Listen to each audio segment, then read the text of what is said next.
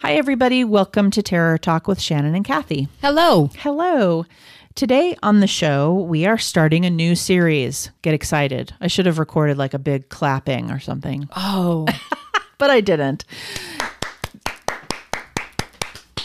Thanks, Kathy. One clap in the crowd for a new series that we're starting called The Female Psychopath. So, we're going to do several of these episodes. Most of the episodes will be amplified by a, a media product. So, today, Basic Instinct is the movie that we're going to look at by way of female psychopathy. First, of course, we're going to talk a bunch uh, about the female psychopath. And I believe that every episode that'll probably happen. There's some good research on it. I have certainly dug into that. I know Kathy has. And also just like some fun stuff along the way um, that will amplify and explicate and all of the other big words um, the female psychopath because I feel like that's something we could definitely do a series on. We could even include um, some true crime, real life female, what we consider to be real life um, psychopaths, including uh, we're considering doing an episode on Andrea Yates and et cetera, et cetera. Whether she's a psychopath or not, we don't know yet because we haven't done the episode. we don't. So we're we're not going there, but we feel like she could be included in this series. I studied her case very. It's a very interesting case and a very controversial case. And Yes. it'd be interesting to to do. Yeah, so maybe we'll do an episode on that. I don't know if it'll be included in the series or not, but we could. And I know that Kathy has an example of a female psychopath um, that she's going to talk about a little bit here that we might decide to do a whole episode on. Um, okay, so today, female psychopathy by way of basic instinct. You had an article you wanted to Yeah. start with. I think it's female psychopaths are depicted in Hollywood. Uh, they've re- it's really over time really mutated because the way we see women in film and the way we just see women societally has changed over time. You know, we just did an episode on Giallo not that long ago and just how I mean it, it's just incredibly misogynistic and and all about, you know, women really just being raped and pillaged and like not having any voice. Yeah. So I think early on the way psychopaths were female psychopaths were depicted in film were more of the emotionally unstable, borderline histrionic femme fatale. Um, and I think we still see that, but um, so there's a there's a article called "The Art of Creating a Convincing Female Psychopath." It's from 2018 from um, Raindance. You can find it online, and they talk about how um, Hollywood has a difficult time writing women without women being unhinged and um, you know, and unemotional. And, and this is probably why Fatal Attraction is still so popular to this day because when we think of a crazy woman, um, she must be so overwhelmingly emotionally unstable that that doesn't even really truly depict psychopathy. Uh, and if if you want to break down, so we have two different types of psychopathy. We have primary and secondary. So, secondary is oftentimes what we're going to see in films because it's way more exciting. So, these are, are men and women who are highly neurotic, they're sensation seeking. It's much more related to the law breaking that we'd see in antisocial personality disorder. They're impulsive, they're emotionally reactive. Uh, sometimes, especially the men, you might see as more socially awkward. So, I think a lot of the female psychopaths were drawn from this frame of reference, but also then you got you always have to add in the borderline and the histrionic because God forbid we have a female psychopath that really is robotic like many are, which would then be defining the primary psychopath, which would is that's going to be more of our organized killer or our organized um, criminal, low neuroticism, callous, unemotional, fearless dominance. These are your CEOs, your snakes in suits. These are primarily we see men in these roles. Um, these are the ones who really are kind of smooth and charming and really know how to manipulate and don't really react much. Uh, they have a very low fear response. So women over time, you know, this article talks about how it's mutated over time, taking inspiration from the 1940s film noirs. The late 80s, 90s were filled with classically frightening femme fatales, Glenn Close, which I just talked about, in Fatal Attraction. We're going to talk about Sharon Stone and Basic Instinct. And I would even say that as much as we'll get into her seduction piece and her sexuality as part of her character drive. I also think Sharon Stone's characters was one of the first female psychopaths that left that very sort of reptilian cool chill versus like Glenn Close or Jennifer Jason Lee in Single White Female. There was something to me much more narcissistic and cool about her than we had seen in in female psychopaths in the past. Yeah, there was a very different. I mean this this movie is controversial in the women's community in many ways because it's a pretty hateful message about women. Yeah, and, um, and she was very mas. There was a masculine quality to her, despite how feminine she was. Well, and we're not going to go into every moment of the movie, but you can go into every moment of the movie and how um, pretty much at every turn you're being told that smart, educated people with degrees in psychology, writers, um, rich women, women of power, um, and, and a, insanely attractive women are the devil, basically. And that, you know, there's comments about um, a woman who's overweight and older and how they couldn't, she couldn't possibly be the killer. You know, that they don't look at anyone other than the beautiful, rich, smart Who can manipulate a man? who can manipulate a man. they don't look at any other suspects. And and if she if she's that beautiful and that manipulative, then she must be evil. Evil. Right? Anyway. Let's blame it on her. So here I'm going to just give you the the five tips that they say if you want to write a good okay. Psycho female psychopath. Mm-hmm. And I'm not going to go into detail. Can't wait to hear it. Number one, sentimental psychopaths don't exist. so if you are writing a female psychopath, they are cold. Just because they have a vagina, they're still cold, they're calculating, and they lack the milk of human kindness. So we we, we can't throw I like the, milk metaphor going course, on there. The Thank boobies, boob foo. you. Boo Um, so they're still not going. They're still going to lack empathy and remorse. Okay, so you can't make them sentimental if it's going to make sense. Number two, give your femme fatale a hedonistic appetite for casual sex.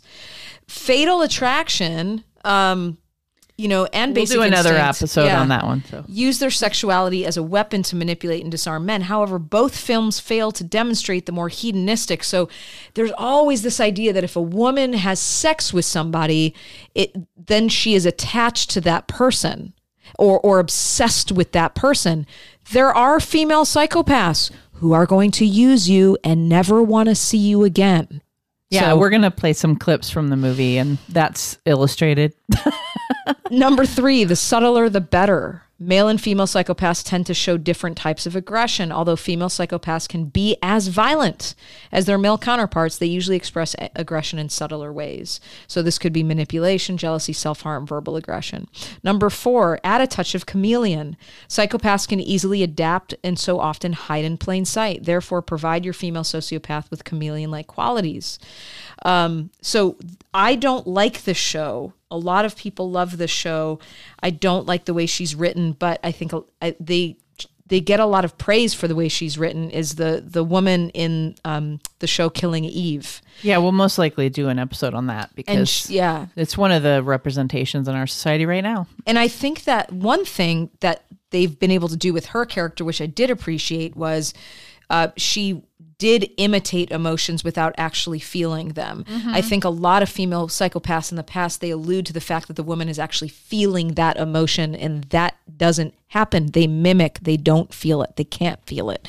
And then number five, allow yourself to enjoy a creative license. So you know if you want to use over exaggerated tropes um, you know, making someone incredibly robotic. Um, you know, th- that's not necessarily a bad thing because people typically underplay. Um, so with female psychopaths, if you add a little bit more, you're you're probably just about there, is what they're saying, because they tend to that make her still more human and histrionic than psychopathic. So Well, I mean, hmm. so we're gonna have be having these discussions over a long period of time and diff- with different movies and with different thoughts and stuff. Because one of the things that the research actually does play out is that um, people who score highly on psychopath testing, The I'm gonna- PCLR. yeah, and some other because they they want to take into account some neuropsych testing like the RBANS and also some personality stuff like the MMPIs and stuff like that. Um, but all of those gobbledygook letters set it aside that are in our industry, a lot of the research bears out. And I'm going to preface this by saying there isn't enough re- research on female psychopathy for uh, either one of us to say anything about it in many ways. There's just not enough. But we can make some certain extrapolations from our experience and certainly from the research that's happened already. Is that um, they do find that um, you know borderline personality disorder is more in female psychopathy and that antisocial disorder is more in male psychopathy. So early research tells you that you do get more borderline traits in female psychopaths than in male. However basic instinct not so much.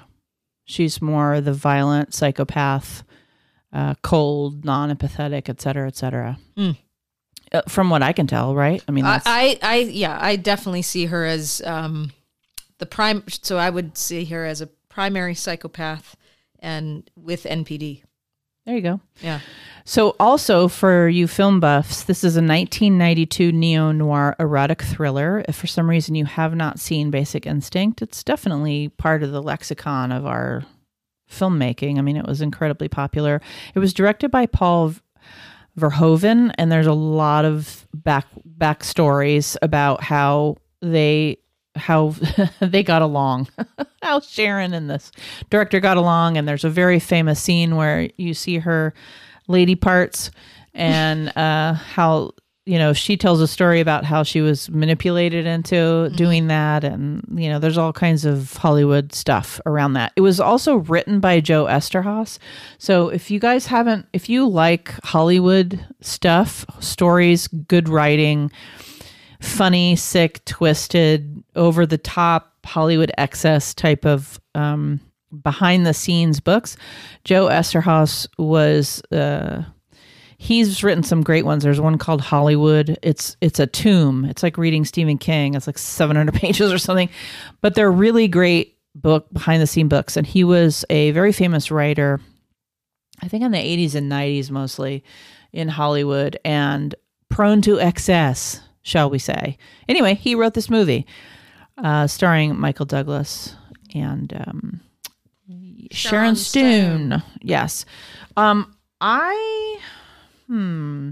I wanted to talk a little bit about before we get into anything else. I wanted to maybe have a discussion with you about the differences between female and male psych, um, psychopaths, Okay. what we consider psychopaths. So, one of the main one of the differences. So there's seven of these, and so we can discuss whether or not we agree or not with this list.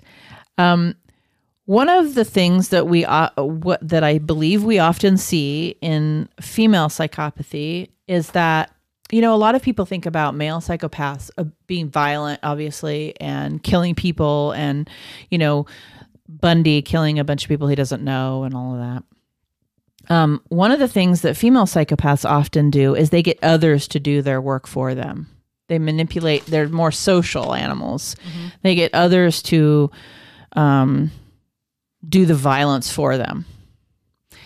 Another part we see is that they will uh, be violent socially, meaning that they'll assassinate your character, repu- the reputation of someone uh, for personal goal or achievement. So, in this movie, if if we go with number one, getting others to do do your dirty work, in this movie, she gets Roxy, her female Yeah. lover, Yeah.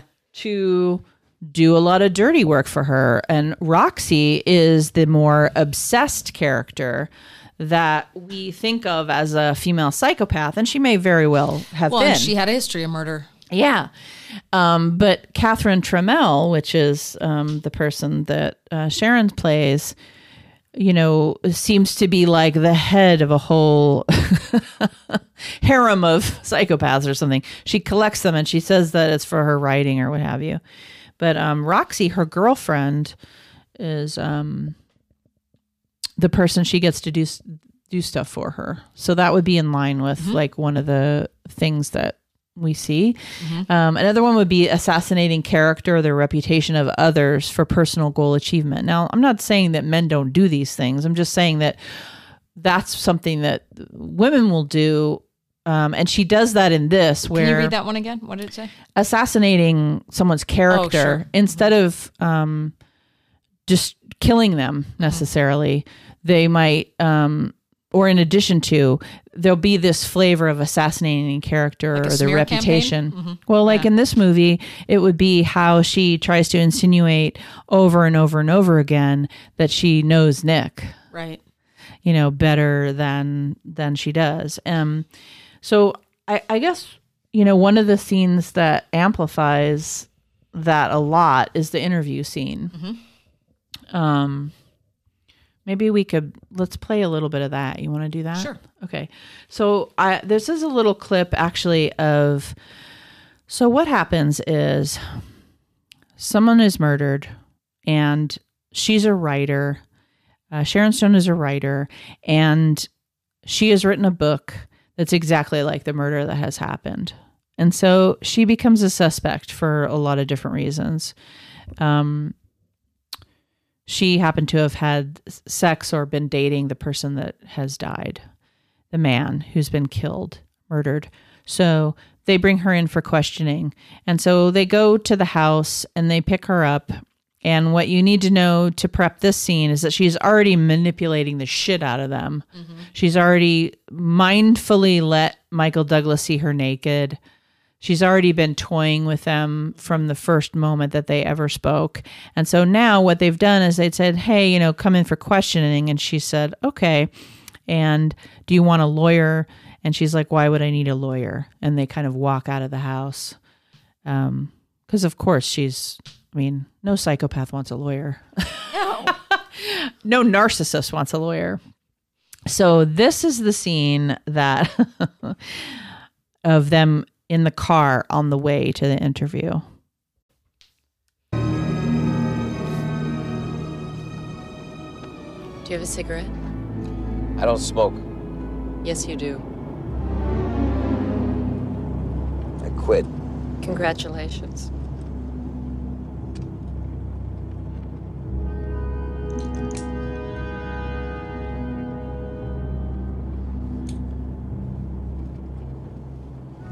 Thought you didn't have any cigarettes.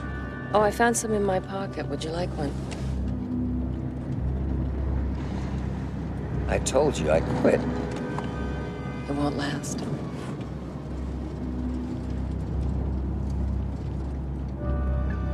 You working on another book? Yes, I am. It must really be something making stuff up all the time. Yeah, it teaches you to lie.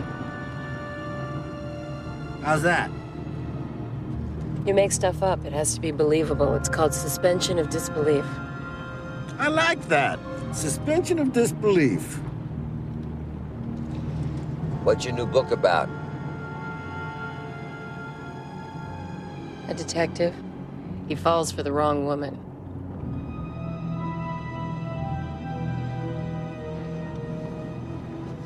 What happens? She kills him. I love that scene. Mm-hmm. it's so like it just shows you how so what do we see in that scene, right? Like how manipulative she is. So she asks him, "Do you want a cigarette?" And he's like, "No, thanks." And then there's a big pause that you don't know what she's doing, but what she's doing is she's lighting the cigarette that she and then he's like, "Wait a second. I thought you didn't have any cigarettes." And she's like, "Well, I just found some in my pocket."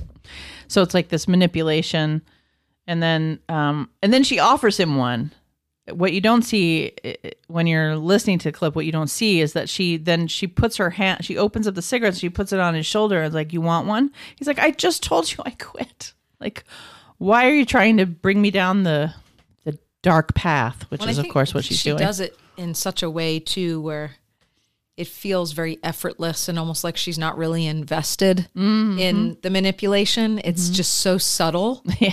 and he's irritated but Yeah. intrigued and seduced all at the same time.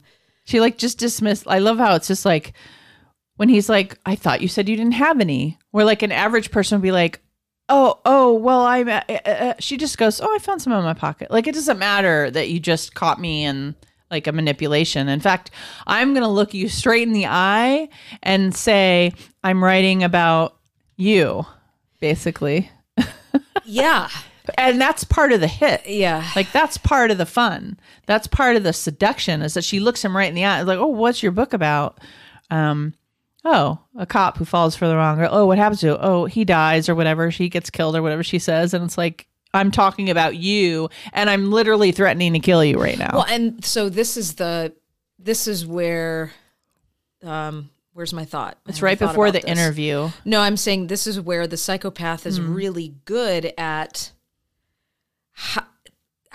she's she's testing his her ability to manipulate him right Yeah. and how he responds to that and then easily moving out of that into seducing him so he sort of forgets because now it's like oh wait that doesn't matter. She's writing a book about me.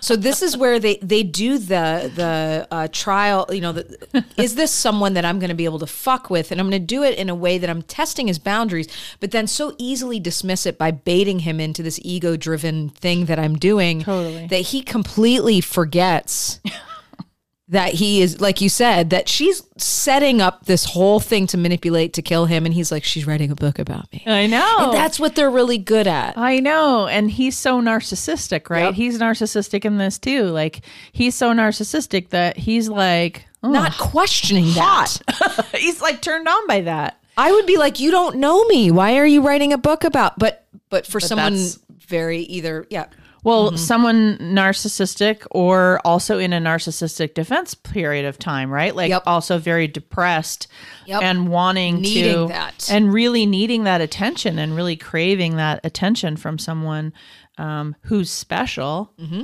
She's like a millionaire, bright, very very sexy, etc. So he's just like the perfect prey at that moment in time. So I'm working on a little list here of the differences between female and male psychopaths, and I think I got to number two. So number three was attracted to the caretaking professions um, or charitable institutions, yeah that so kind of thing. so many in philanthropic work, charity work. yeah, and and that's like the supply. I yeah, guess. so many empaths in that work. Right. And uh, and also um you know, there's a spectrum so they might be attracted to it genuinely because they have a savior complex or a hero complex where they're attempting to um be the omnipotent presence that saves that saves everyone from things. Um but no. That's it's mo- mostly just about if it's a true psychopath, it's just about prey. Um, the fourth one would be uh, more likely to be violent against someone they know. So, This is the women. We're still talking about women here. yeah, the differences between mm-hmm. female and male psychopaths, and these are traits of of female psychopaths that aren't necessarily traits that you might see in male psychopaths.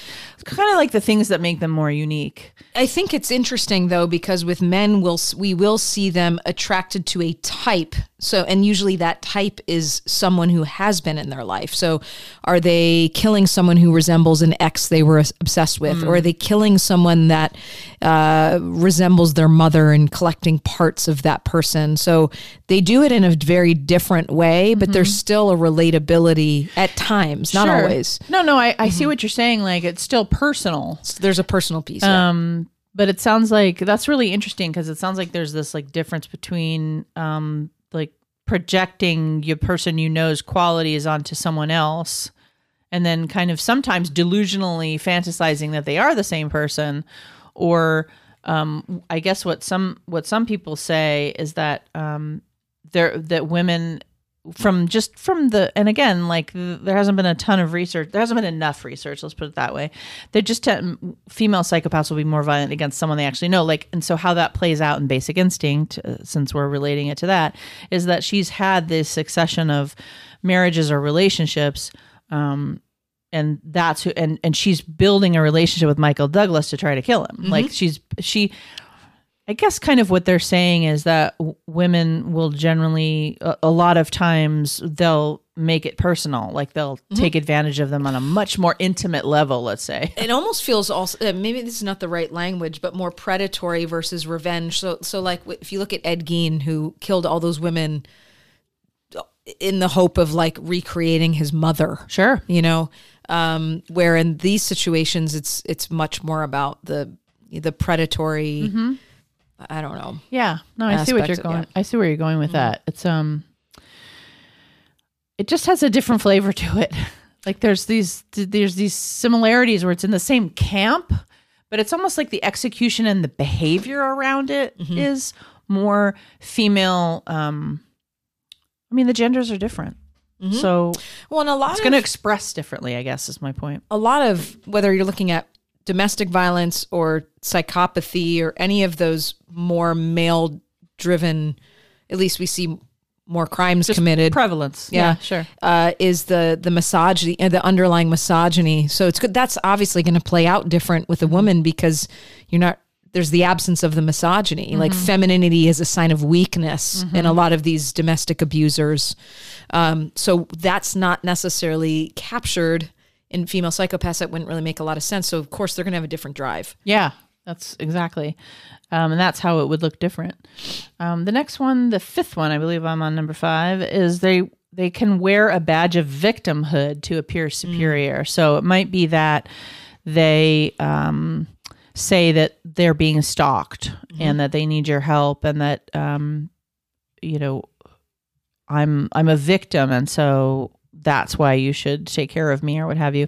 Or they'll just straight up lie, you know, I have cancer and be be my friend because of that. It's like it's gaslighting manipulation to it's it's one I think it's one of the more manipulative tactics to bring you into the Sure. fold, right? It's or like to someone- bring you back after that someone gets your number. Yeah. and and it's like, "Oh, well, I but I'm, you know, I was r- raped the other day and you need to I mean, it's just like really horrible it's, lies. It's primal. Yes. Too. If you think Survival. about it's total survival. If you think about the animal kingdom, Mm-hmm. you know, and just the the playing dead or playing possum or whatever, and sort of waiting for, you know, alligators, crocodiles, just kind of sitting and waiting.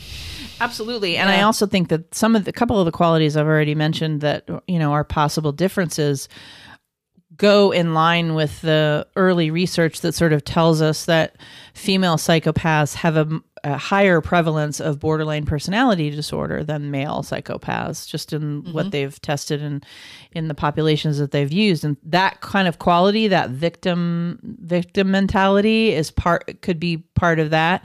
Also the um the assassination of character and the reputation Sure. of others and that kind of toxicity that could kind of be in that borderline pile And that makes total sense to me because if we think about even the prevalence of at least on what we know, I mean, this research is it's hard, but the prevalence of narcissism versus borderline, we're seeing more men over here, more women over here, and how much of that is um, nurture.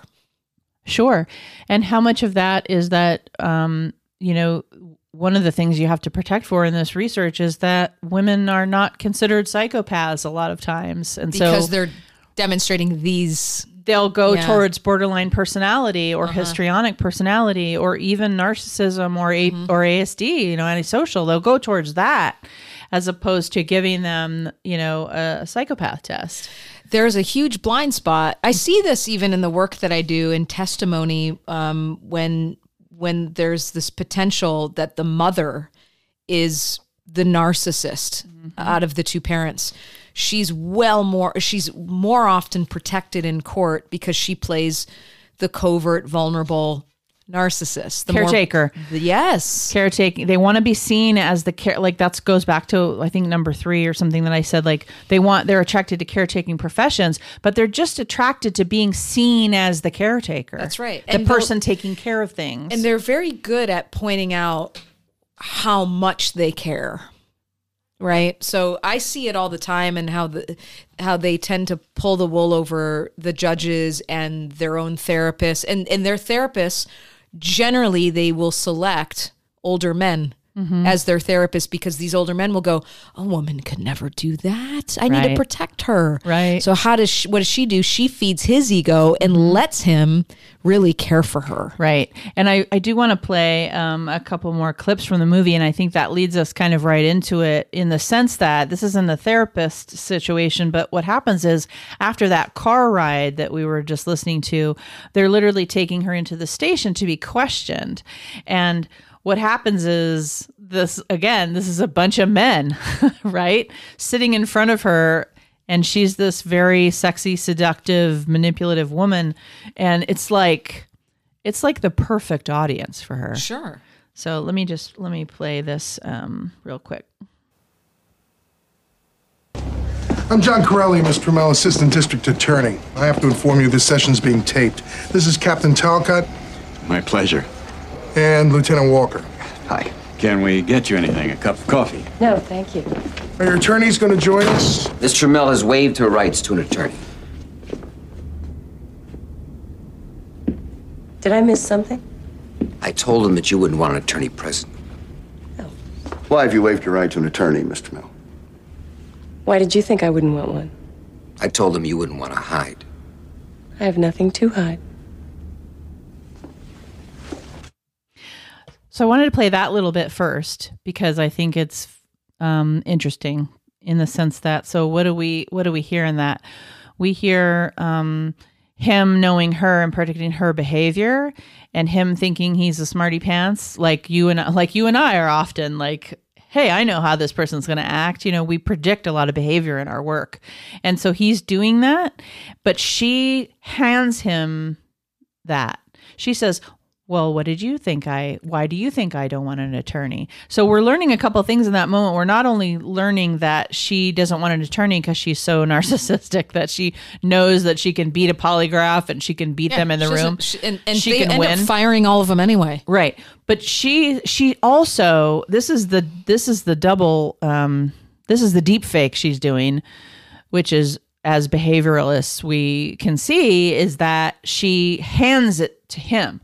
She says, I don't know, Nick, you tell me why I don't want an attorney. And then that pumps him up and his own narcissist. So she's literally handing him the power hypothetically or in pretend where someone who's not particularly skilled like Michael Douglas in this movie is going to go like "Huh, see I knew her. I knew her. I, I had her number but she's the one that handed him that moment.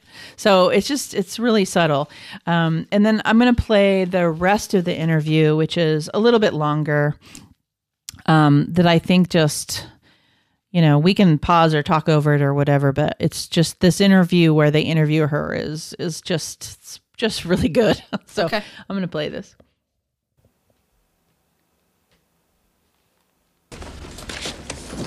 There's uh, no smoking in this building, Miss Tramell. What are you gonna do? Charge me with smoking?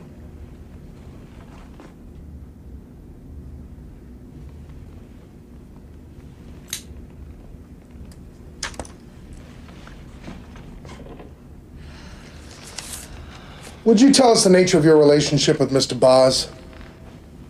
I had sex with him for about a year and a half. I liked having sex with him. He wasn't afraid of experimenting. I like men like that. Men who give me pleasure. He gave me a lot of pleasure.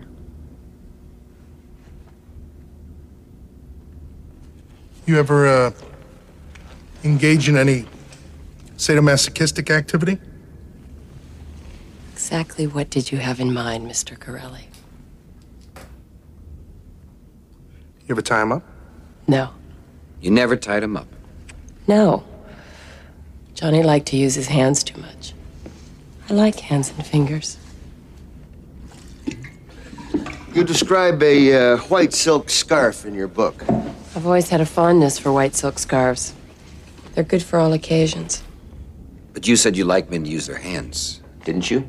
No, I said I like Johnny to use his hands. Don't make any rules, Nick. I go with the flow. Using his name like that. Mm-hmm. Did you kill Mr. Boz, Miss Tramell? I'd have to be pretty stupid to write a book about killing and then kill somebody the way I described it in my book. I'd be announcing myself as the killer. I'm not stupid. We know you're not stupid, Miss Tramell. Maybe that's what you're counting on to get you off the hook. Writing the book gives you an alibi. Yes, it does, doesn't it? But the answer's no. I didn't kill him. Do you use drugs, Miss Tramell? Sometimes. You ever use drugs with Mr. Boz? Sure. What kind of drugs? Cocaine? Have you ever fucked on cocaine, Nick? Just bringing him into it. And his name every time. Every time. So personal. The music starts.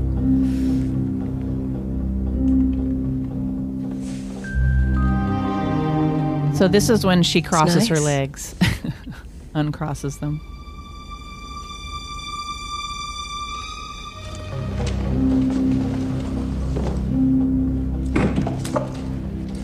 You like playing games, don't you?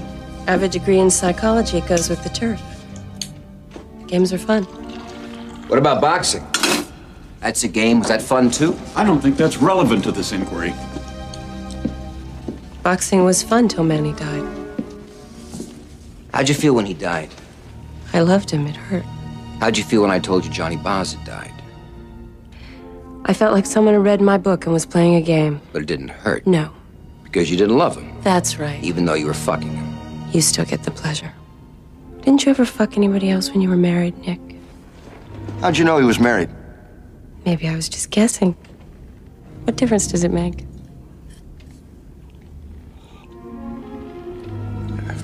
You like a cigarette, Nick? Again with the cigarettes.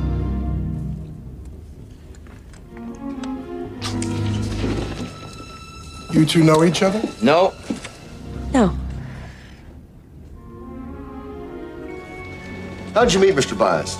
I wanted to write a book about the murder of a retired rock and roll star. I went down to his club, I picked him up, and I had sex with him. You didn't feel anything for him, you just had sex with him for your book. In the beginning. Then I got to like what he did for me. That's pretty cold, ain't it, lady? I'm a writer. I use people for what I write. Let the world beware. You want me to take a lie detector test? Then yeah, so Her narcissism. I know, man. She just uh, um there's a big break in there of silence where she says, "Hey Nick, have you ever had sex on cocaine?" And that's when the very famous crossing and uncrossing of the legs where she has the whole room captivated yeah. like with narcissistic feminine power. Yeah. I mean, she controlled that whole room with her sexuality.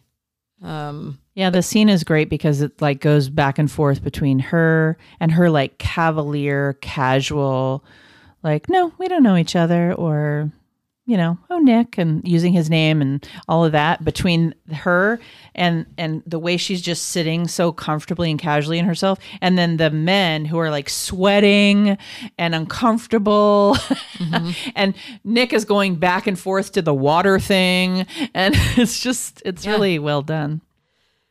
and her way of um, pulling him over to her side too, because that's very confusing, right? Like he's supposed to be level-headed and with these guys, and and he's really just falling more and more and more and more into her trap.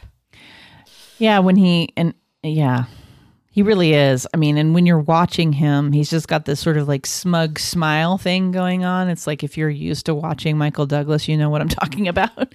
It's got it's it's a perfect trap for his acting as well because he's just got this like smug kind of narcissistic thing going on. It just works perfectly for who he who he thinks he is. Well, and the same thing, and I know we're not talking about this today, but he plays the similar victim in Fatal Attraction. Yeah. Where it's like, how could this happen to me? Well, you're playing a part in it. Or you're the having game- an affair. Or the game. The movie The Game, yeah. right? He plays this part where very well. his his narcissism get to gets the better of him. and that you're supposed to somehow, which I didn't in any of these roles, feel sorry for him. Uh huh. No. I was like, you did all this to yourself. Yeah, no, I don't. I don't feel sorry for him in this either. Um, I see him as sort of. I see him as an anti-hero where he's succumbing to his own, you know, shit. like his own dynamics are kind of handicapping him all the way along the way. Um, so the sixth thing I'll say is faking emotions in a genuine way. Now, this isn't that scene, obviously, that we played, but there's a scene later in the movie where Roxy has died. Her um, female kind of counterpart or person that she parties with, at least, and that comes over to the house a lot and plays in the sexual games. Roxy will often watch her have sex with men. Um, and so that's just a power thing she's playing over Roxy in a really bad way. And it also is the way that she manipulates Roxy into doing her dirty work, which goes back to the first thing I was talking about about like getting others to do your violence or your mm-hmm. dirty work, so to speak.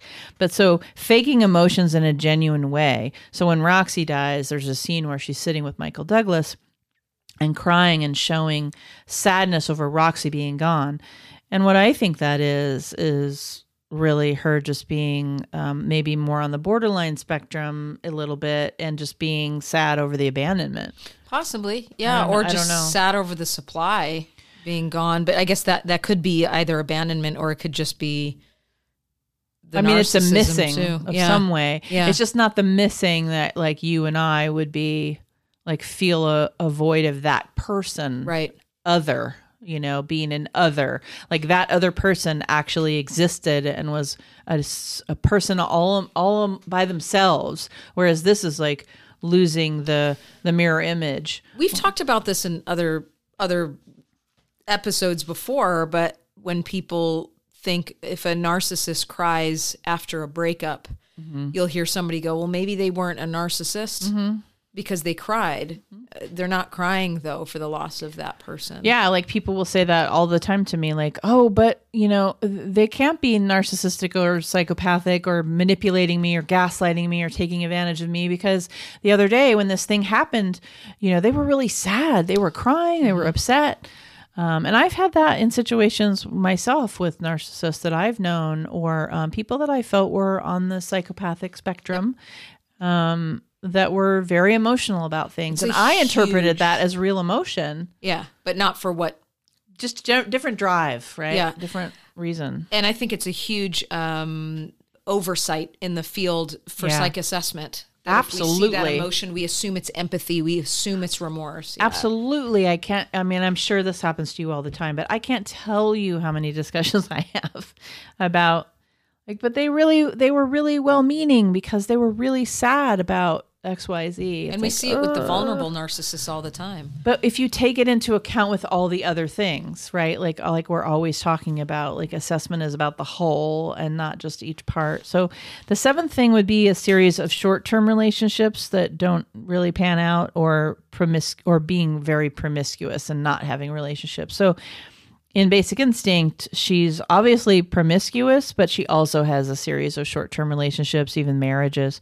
And what ends up happening is because of the the structure of this kind of personality or or system is that it just doesn't sustain over the long haul because either they or either she can't tolerate the other person being an other for long periods of time over decades or whatever um, or that person gets healthier and goes you know screw you Yep. i'm out of here so um yeah Which so is when you might actually see them cry too, because their ego or their Mm-hmm. Yeah. has nothing to do with actually absolutely person. so just in general we could consider that female psychopaths um, are more in it for the superiority and the attention seeking Mm-hmm.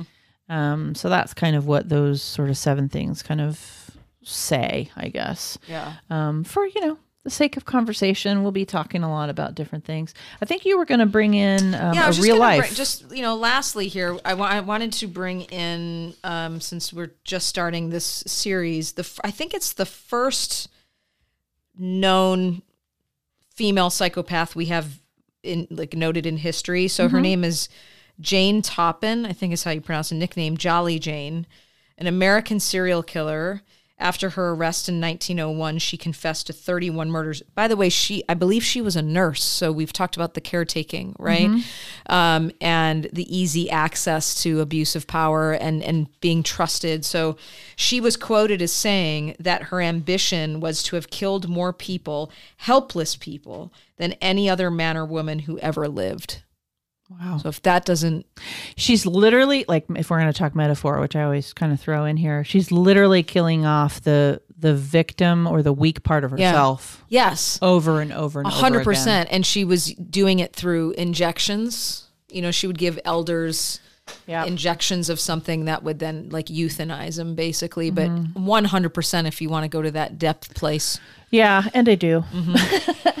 yeah, I just I just see the idea of, you know, killing off the vulnerable. the vulnerable, weak, sh- shamed, childlike part of herself Mm-hmm. Yep. over and over again, and wanting to like like she even says her goal is to kill it off, kill everyone off that's weak or sick or vulnerable, um, and that was her goal. And I can totally see that as part of a psychopath's character. You know, just Yeah. get rid of. I am not weak. I am not small. I am not sick. I will go on forever, type of thing. And that kind of goes back to last week's. where we are talking about vampires. You Yep. know, the vam- the narcissistic vampire just wants to live forever and have no weakness and not be able to be killed, Mm-hmm. be immortal. Like that's a narcissistic's dream. Get rid of anything that makes you vulnerable to Mm-hmm. your expiration date. Yep. So maybe Jane is somebody we should do an episode on for Yeah, this. we could we can do a little bit more research on her. Yeah, Yeah. it might be interesting. The 1st Mm-hmm. at least the first known or studied. Let's say that would be interesting. Basic Instinct. So, just from a movie perspective, do you like this movie? Love Is it. Yeah. Love it. I just think, I mean, it, there's a lot of, I mean, looking back at it now, I, I think it would be made very differently now because it is incredibly misogynistic. But if you can put that aside, I think it was. I remember I was I think in my teens maybe when it came out. I can't remember, but I remember it. I remember being seduced and terrified all at once because she's so beautiful and seductive and perfect and terrifying. Yeah, I mean it's it's a very erotic movie. Mm-hmm. You know, to see as a young person, it must have felt very erotic because there are naked. Everybody's naked. Women, Well, women are it- naked. it was- and Michael's naked. one of the first times too that in film that you were seeing a, a bisexual character Yep. too which made her more seductive right like she did not discriminate she yeah. Absolutely. Yeah. And there's a piece of that too in the literature if you want to go to the side where people, um, women in particular, can sort of love to hate this movie. It's like makes them, it allows them to feel guilty about liking this movie. That's a feeling that comes up um, that you're sort of talking about. Not that you felt guilty, but that, but that you felt that that push pull of the psychopath of like I want to have sex with her and I also want to get this far away from as possible from her. It's kind of the feeling and I think that's the feeling I read a couple of um I read one research article in particular but another sort of more um, popular article about um, the lesbian community sort of saying, and the female feminist community sort of saying, like, all right, so if you're successful, smart, into psychology, gorgeous, and a lesbian, you're, uh, you know, they include that as well. Like, then you are a bad, you're a bad person. You're a psychopath. i also think though too i mean i'm gonna even i'm gonna i'm gonna take that a different way um you can look at it that way but i also think we see psychopathy in a fucked up way as a strong person because of their totally. their ability to shut off, right? So could a straight woman actually do that? I mean, yes, we know that, right? But But I, uh, I hear you. let's look at Giallo. They they talked about the same thing. Every time that woman got out of a situation, it was by a woman who was either bisexual or lesbian. She was the more powerful mm-hmm. character. So how much we tie masculine traits to someone who doesn't identify as a heterosexual female, she's automatically stronger. Mm-hmm. And they're but they're and they're sort of saying because this is definitely a film made in a masculine Hollywood environment, just by the people that I know that were involved. Very kind of. Mm-hmm. I mean, I still think that's offensive. What I just said. Yeah, no, Yeah. I, I I hear Yeah. you. Thank you for being clear. You're being offensive. No, um, um, it's just uh, in that climate, you just see how it's, uh, you know, older women, not beautiful women, not smart women, not rich women are are not even looked at. No, they would not be able to pull this over. No, No. no, and they're sort of saying she's a pervert. Yeah. That's that's sort They're of what they want to add her to the- sexuality Yeah. because she has an appetite, No a healthy appetite for sex. I mean, it goes to killing. So, Yes. you know, I'm not We're talking not about that. that she's, you know, when she's even describing this guy, you know, he liked to use his hands and all this stuff. They're they're trying to pathologize that in the Oh, yeah. moment. So that must mean you're a twisted fuck. Absolutely, You're a whore. and and what they're doing is like these these traits or these um ideas around how female psychopaths are different that we were talking about you know they're taking those and they're distorting them into this like f- it could be a feminine you know there could be a feminist issue is sort of what happens um, because they're of course taking her sexuality and making about making it about brutal murder which isn't next necessarily correlated Right. yeah Yeah. Interesting. yeah 1992 i mean there was a climate too even the music and stuff that you heard Oh, in the yeah. clips it's like oh Yeah. that's so Yeah, yeah, 1992 it we don't have that much music the over cars and the clothing and all yeah Oh my God, like hey we're not in the, we're not in the 80s anymore. We even do the drug choice. we do coke and wear uh, uh, shoulder pads. She did have shoulder pads. Oh my god. No I, yeah and i think that he had like a sweater that kind of looked like like, it did. too. oh yeah, when he was to the club. Oh no the v-neck The sweater V-neck. with his chest showing. Yes. Oh so God. 1992 oh god calm down michael d Calm down. I um, rewatched this for this episode, and I had not watched it in a long time. So it was a really interesting wa- mm-hmm. watching it from this vantage point, mm-hmm. especially doing this show and kind of looking at it from a different way and kind of looking at the structure of it. It's like they hit a lot of those points, and it's neo noir, so it's definitely over the top. Mm-hmm. It's got that sort of melodramatic feel to it, but yeah, I really enjoyed it too. And I know, I now feel like I know it better as well. yeah i watch it every now and then Cool. Well, thank you so much for listening to us. This has been an episode of Terror Talk. My name is Shannon. and i'm kathy sleep safe everybody